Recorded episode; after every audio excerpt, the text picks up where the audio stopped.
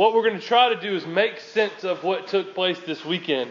Um, so obviously, this isn't our normal gathering spot. We don't normally meet here. It'd be pretty awesome if we did.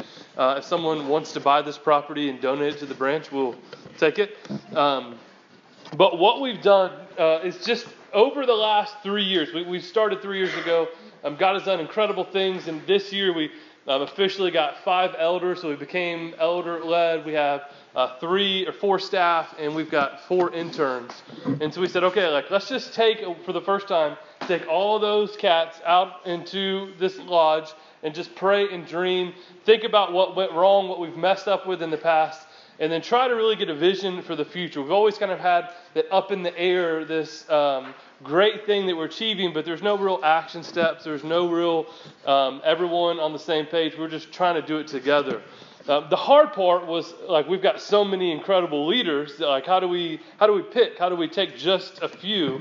Um, so this year we decided let's just take the ones that have some kind of official title. Uh, next year, though, we've already talked about making it open, open up to even more of our leadership to help us continue to go with this vision that's before us.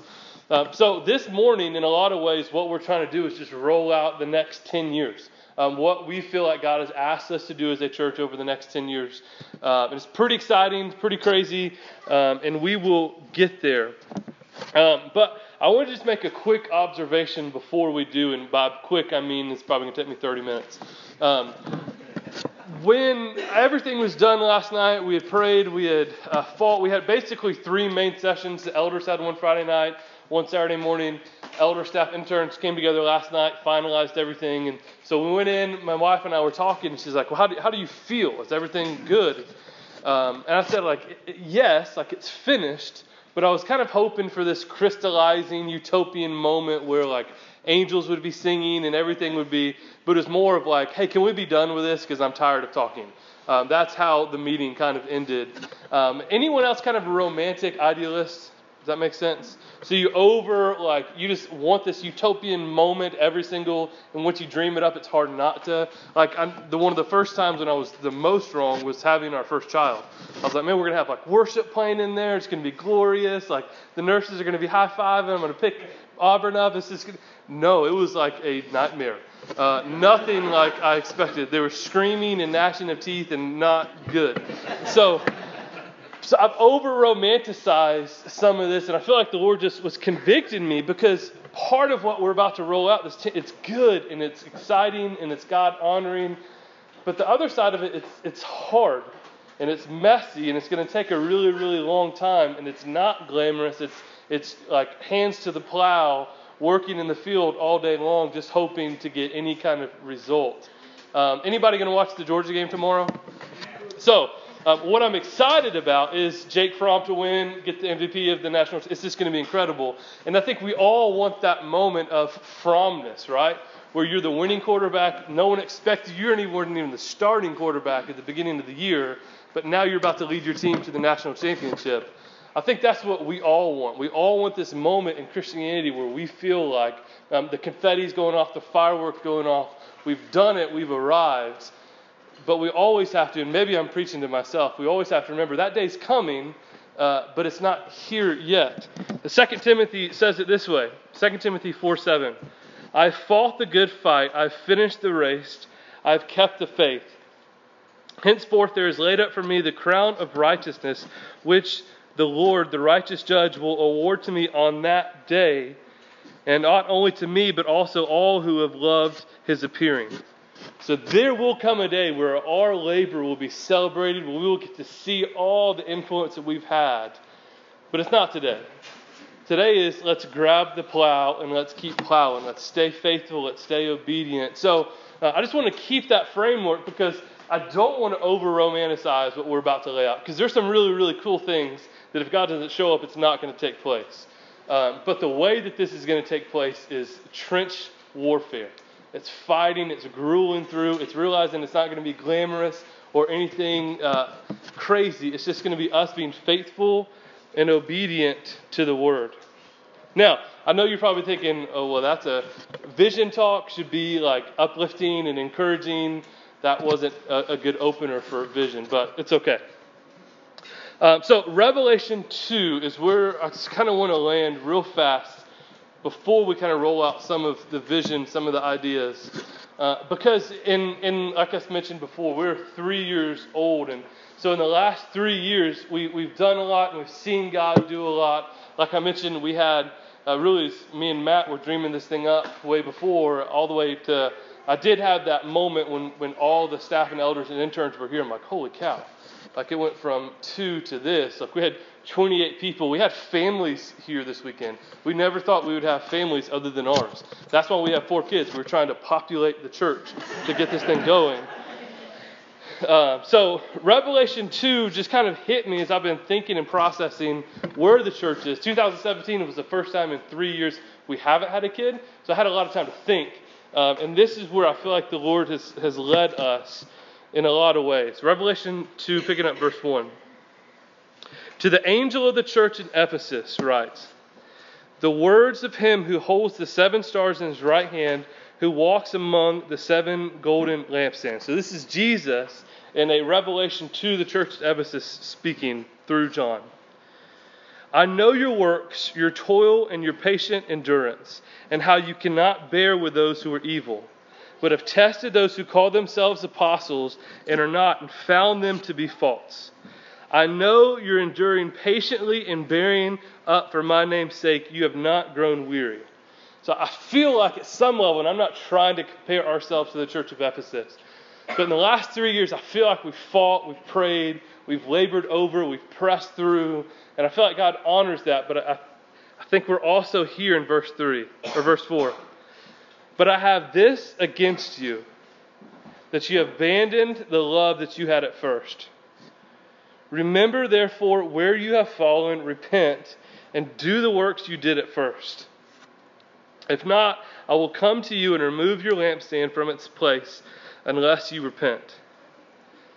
So, what does that mean for us? If Jesus is talking to us like we're the church at Ephesus, what does it mean for us to remember that we have abandoned the love that we had at first? Remember where we have fallen and repent. Because in a lot of ways, we're a three year old toddler. We're starting to walk and we're starting to talk, and now we're talking back to our parents because we think we have everything figured out.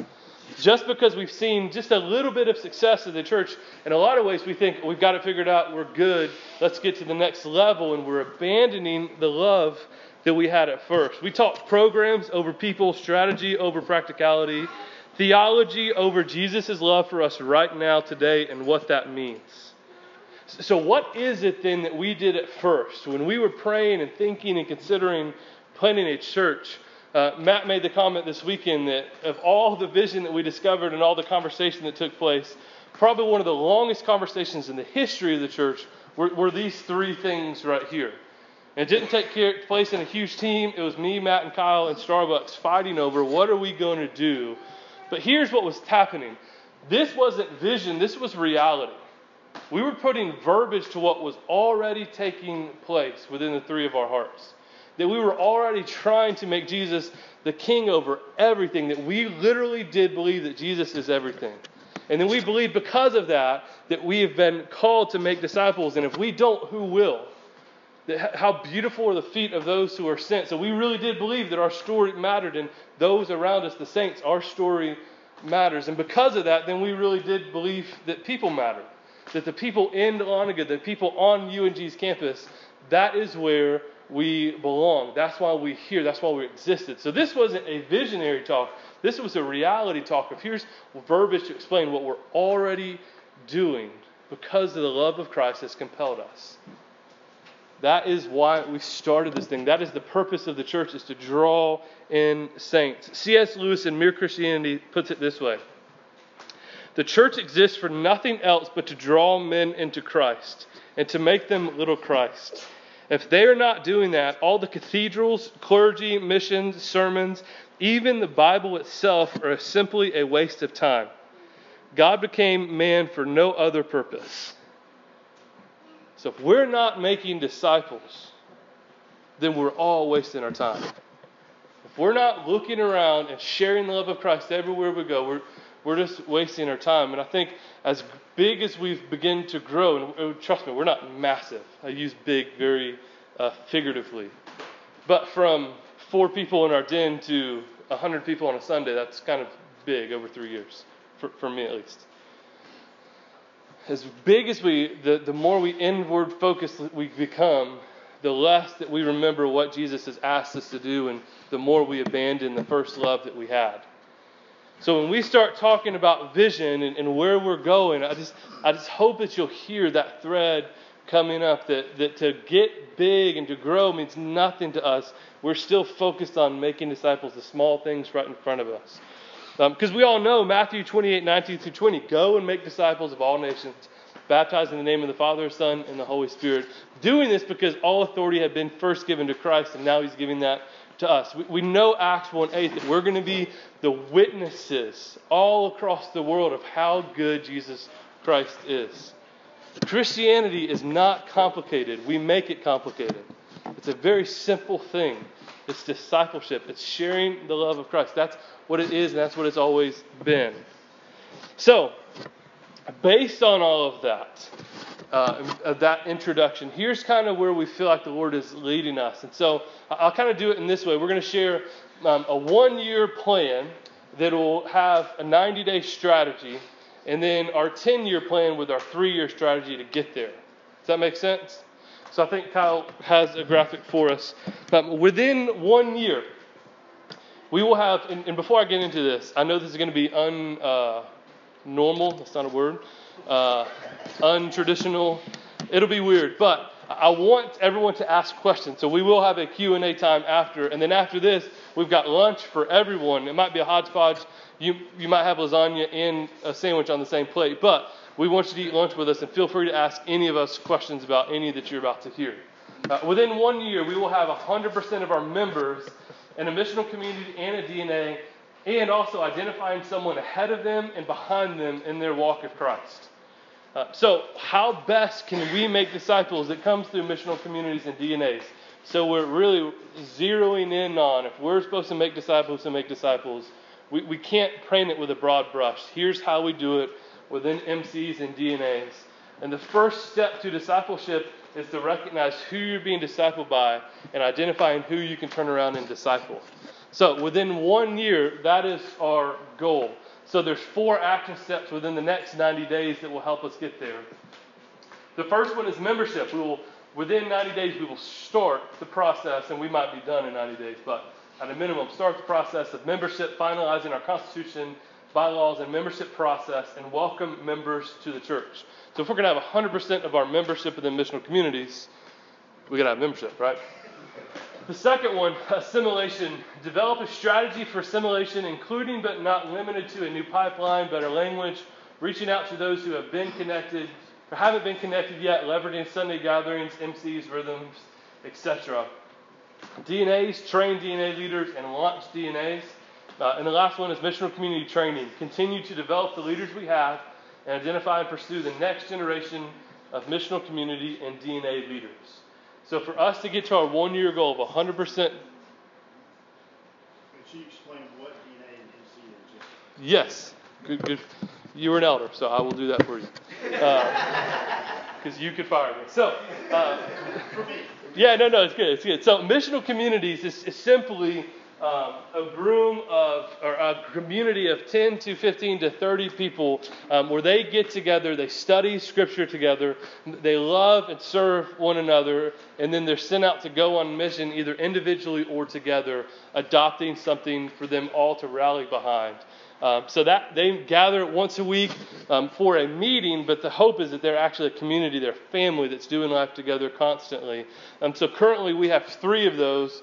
Uh, that's kind of our uh, faces up there. If you want more information, Carlton will be here. Uh, we're actually doing a little bit of a missional community training after this. Um, so if you just want to sit in on that just to hear what we're doing, you're welcome to do that. Um, DNAs come out of missional communities. And so what those are, they're gender specific, three guys and three girls where they meet together uh, to study Scripture, to read Scripture together, to, to confess and nurture sin together, and to pray for the lost. So it's a more high accountability group together. You don't, you don't nurture sin. no, we're trying to grow sin within the church. That's what we want. Sin plants everywhere. Uh, so yeah, so yeah, nurture each other in their sin. That's probably a better way to say that. Man, y'all are making me hot. I got to roll my sleeves.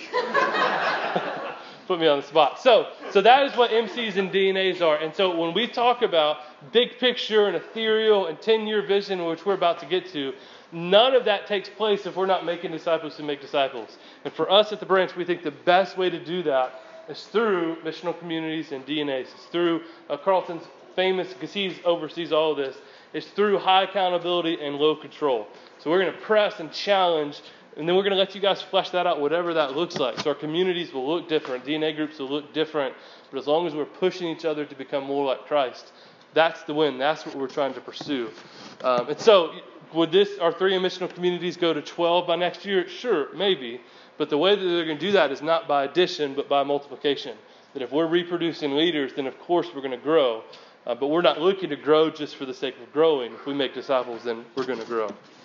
Tracking so far? So, in light of this, uh, 90 days, where is this all going? So, our 10 year strategy. In the next decade, we will grow a network of t- 10 high impact churches spread across college communities in the Southeast.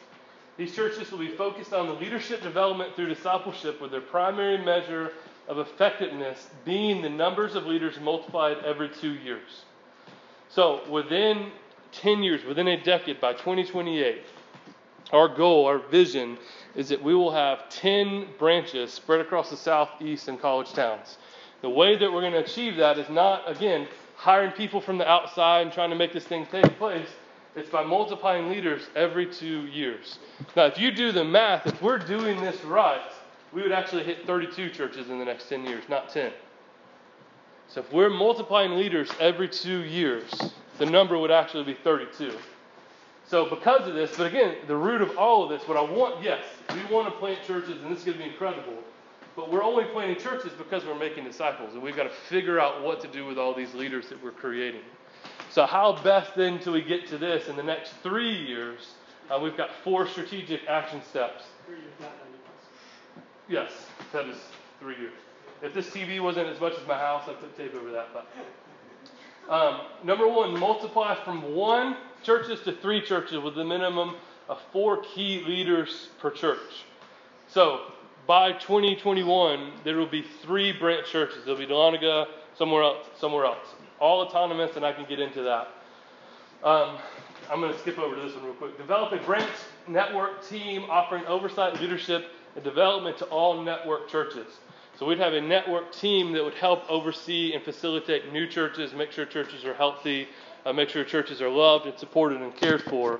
And because of that network, we need to establish a revenue stream of $125,000 annually for the branch network um, to pay staff, to have support staff, to um, properly shepherd some of our campus pastors that might need a break, that might need uh, to go on vacation, that we can send them on that uh, just to love and support them. And lastly, to complete a leadership development pipeline through missional communities with a highly functioning leadership culture, including accountability, content, and systems.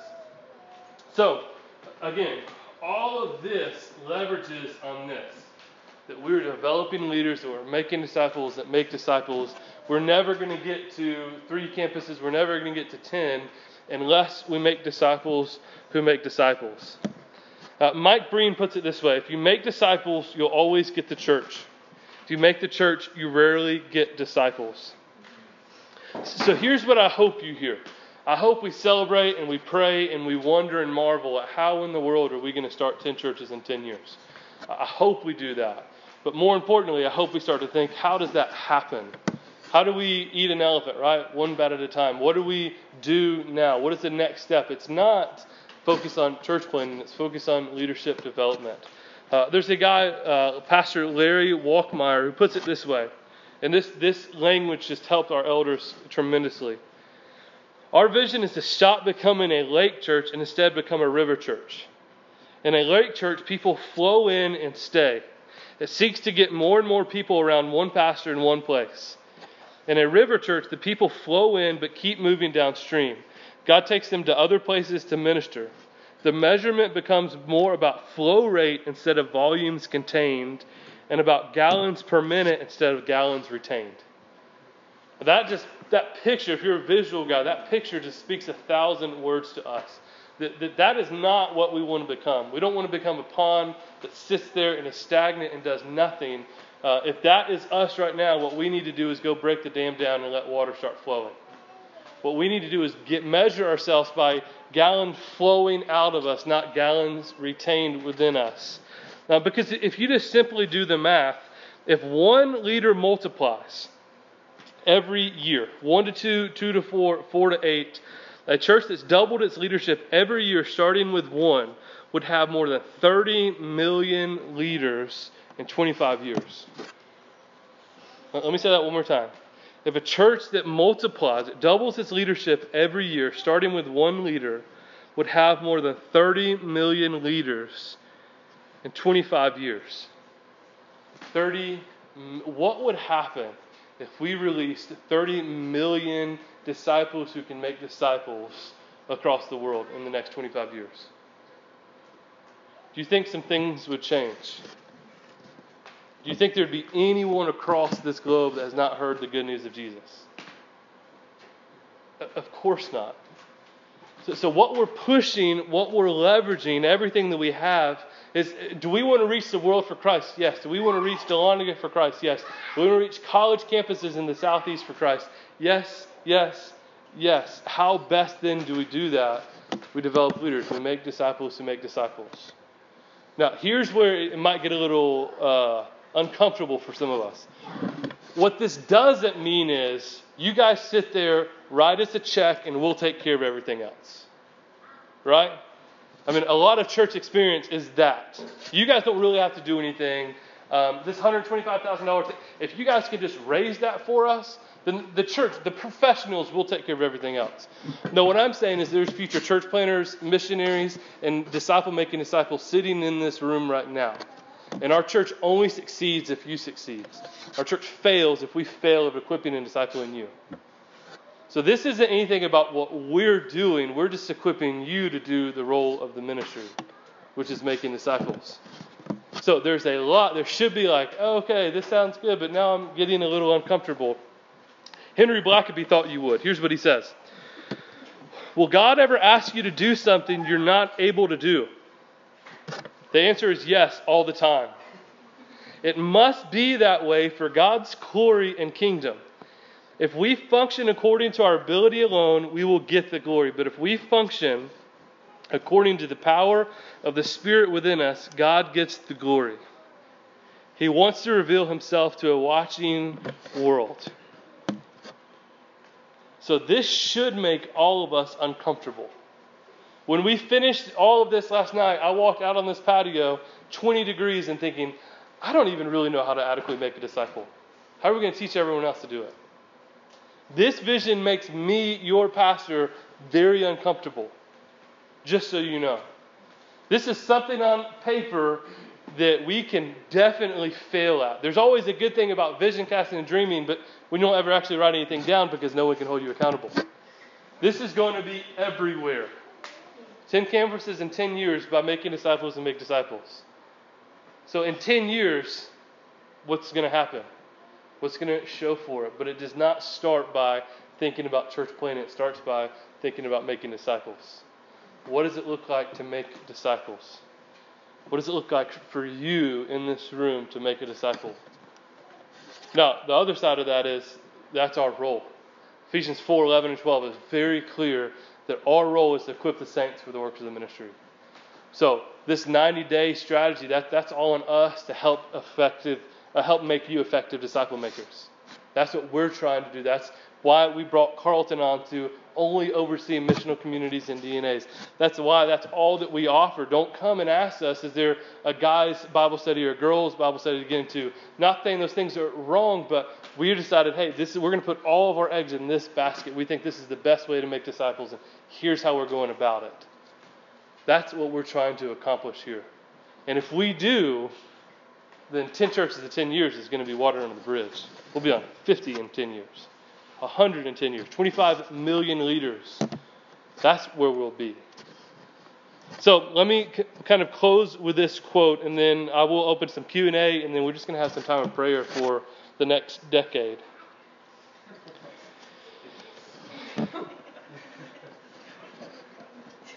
What? Did I say something wrong? What did I say? For the next decade for our 10 year vision. I feel like my fly's down and everyone's just laughing about it. I have no idea what's happening. So, here we go. Here's the quote to chew on as we go into Q&A and prayer time. People do not drift. Oh, we good? Okay. People do not drift towards holiness. Apart from a grace driven effort, people do not gravitate towards godliness, prayer, obedience to the scripture, faith, and delight in the Lord. We drift towards compromise and call it tolerance. We drift towards disobedience and call it freedom. We drift towards superstition and call it faith. We cherish the indiscipline and law of lost self control and call it relaxation. We slouch towards the prayerlessness and delude ourselves into thinking we have escaped legalism. We slide towards godlessness and convince ourselves we have been liberated. That's a quote by a guy named D.A. Carson. So, as we start thinking through this, we just have to get out of our mind that anyone drifts toward holiness apart from grace driven effort. So, all that we're doing here, making disciples who make disciples, comes from a grace driven effort. That because Christ has loved us first and has made us sons and daughters of the King, we have this grace now to live like we're disciples who make disciples. We have the permission and the freedom to mess up constantly. We don't have the permission and freedom to do nothing. But we've got to try and fail as opposed to sitting back and waiting for time to pass us by. A decade is not that long. Almost all of us in this room have been alive for at least a decade. Some of you, a lot of decades. right? Some of you didn't think that was funny, but it's true. What I'm excited to see is in a decade, these 10 churches coming together and going, okay, what's next? We, we've accomplished this. What's next? We have this pipeline. Let's just let, we don't have to worry about what's next. We're making disciples to make disciples. So let's just pull the roof off this thing and let it go and see what happens. If we get the pipeline, if we make disciples and make disciples, there's no telling what might happen.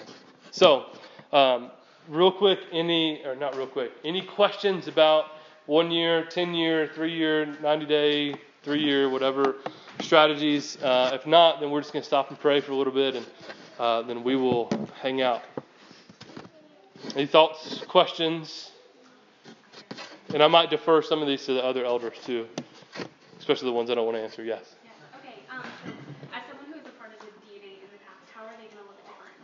Yes. So, and since we are recording, I'm going to restate your question then. Okay. So, Madeline asked for someone who's been a part of a DNA before, how are they going to look different? Uh, in a lot of ways, they're not. They're just going to be led and shepherded better.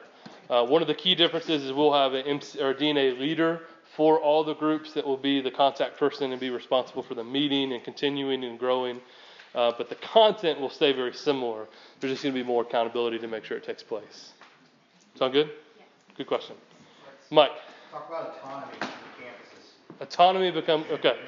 Yeah, yeah, very good. So uh, when we are talking campuses, because I know that word can mean a million different things, um, we mean self-governing, autonomous campuses. They'll have uh, their own eldership. They'll have their own preaching, their own vision, their own direction. There's not my mug is not going to look good on other screens at other campuses. We're not we're not going that direction. We're starting individual churches uh, that will choose to participate in the branch network as a whole. Um, at the point that they get their own elders and decide to go a different direction, uh, then they would be self sustaining churches and just roll off. Uh, but we're hoping as we work together, collaborate together, we'll all grow and become more healthy churches because of that. Uh, but yeah, they'll have their own governing, own financing, own all of that stuff. So that $125,000 is really kind of the central office.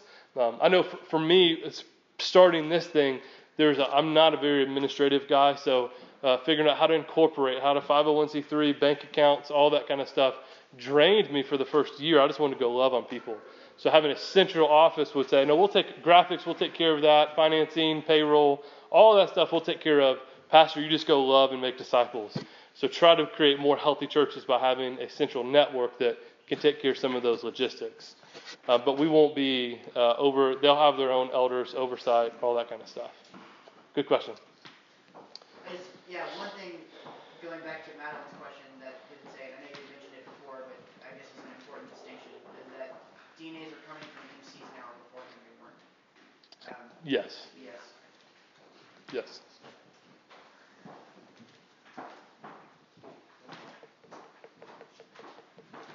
Anything else? Will DNAs continue to stay at three, or do you envision those becoming the foundation for new MCs? So, Mike asked, will DNA, Carlton, you want to answer that? Will DNA stay at three, or will they become the foundation for new missional communities? passion and desire for them to grow and to multiply. Yeah. So as you invest and invite, they will come in. Once you get to the number six, guess what happens, Mike? Multiply. Multiply. Yeah. So, multiple leadership development and multiplication is going to be in every facet of everything we do from here on out. If it's not multipliable, we won't do it.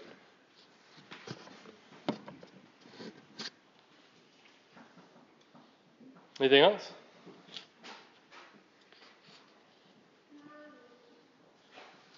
Do, do you need to elaborate a little more on the hundred and twenty-five thousand thing for the money mind people? Go for it. You want me? Sure. So, I- I mean, this is Jeremy. He's one of our elders, so he can elaborate on that. I, I think it's just, we're, we're not going to be doing some big like fundraising campaign to get to hundred and twenty-five thousand dollars. That, that is a revenue stream that we want to establish, uh, whether it's coming, um, from a, a portion of the giving that goes to the different churches or from an outside source. Uh, that's just a revenue stream that we want to have for them, and it's, it's not like we're gonna be, uh, you know, expecting individual churches to be raising that amount of money Yeah. And, and the, the door is wide on that. I mean, that could be from um, someone decides to write the church check for a million dollars and we earmark it that, or we open up a coffee shop and their main uh, idea is supporting this 125,000, um, or you know, like anything. The the revenue, yeah, like he said, the revenue stream is the door's wide open on that. So, if you have any ideas for us, let us know because we're we're looking at that in the next three years. Anything else?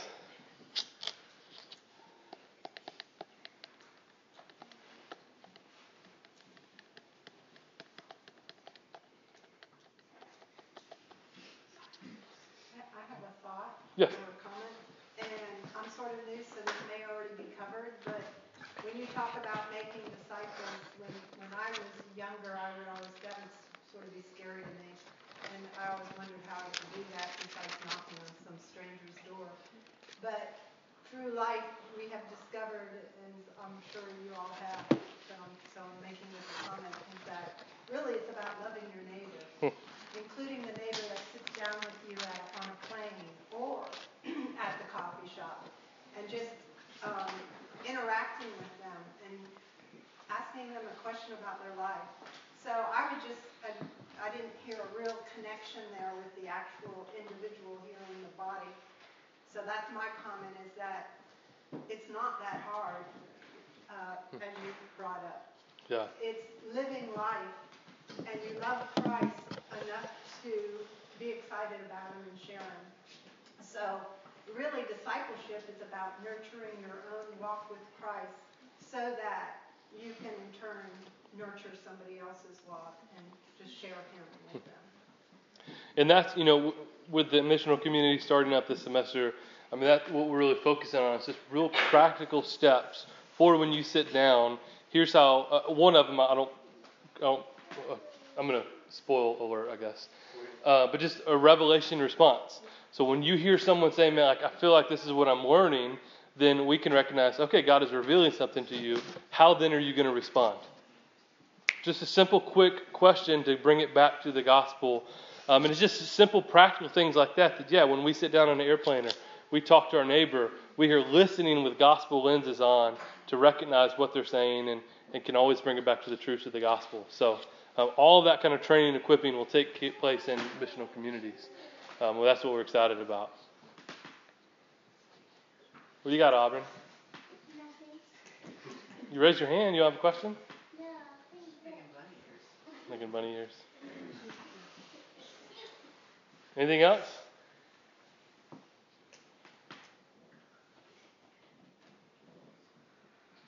It's cool for me just to look around the room thinking about the next church planners and missionaries sitting right here and you have no idea. It kind of cracks me up. Your next decade is going to look totally different.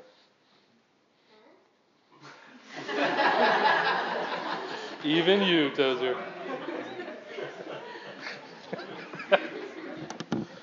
cool. Well, I know, I know uh, some of you guys internal processor, some external. Um, so a lot of you haven't even had time to formulate a thought or question yet. Um, so let's do this. Let's pray. Uh, we'll take communion together as believers, and then uh, continue through worship. But then, I mean, honestly, just hang out. We've got this place for the rest of the day. So we'll eat, we'll hang out, kids can play.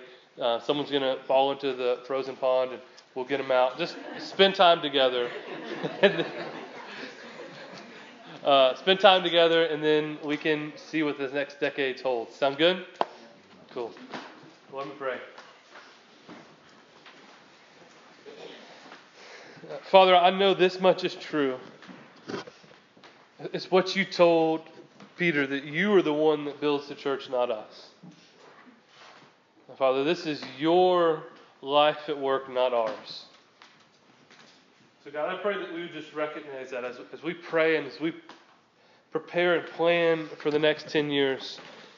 Jesus, will we crystal clear, will we be crystal clear on the fact that we, we're doing nothing other than being obedient?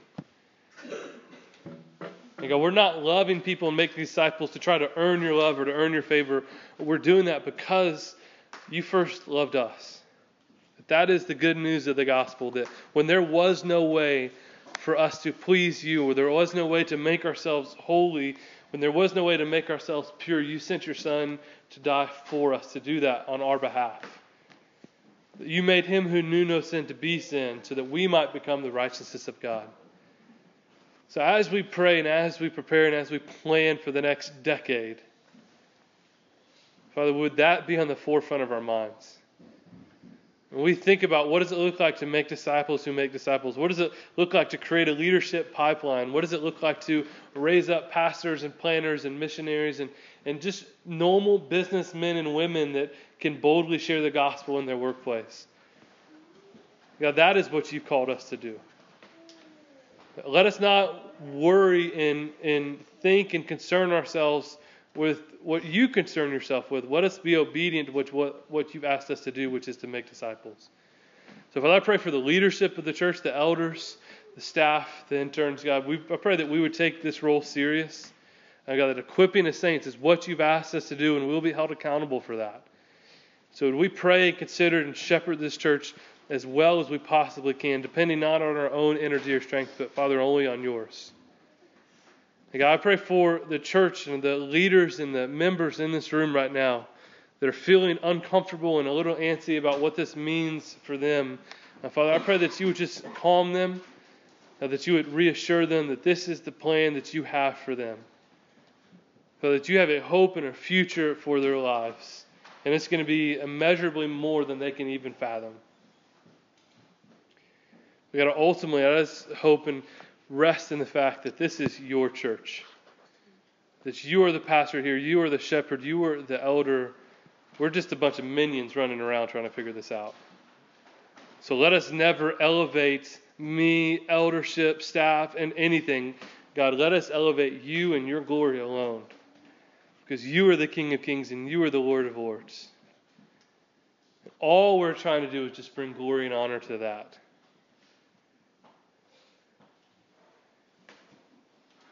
God, let us not forget the small things, the little details, like the fact that we have freedom to talk to you right now. God, that you made a way for us to have a relationship with you. That is no small feat. The agony that you went through to tear the veil for us was no small feat.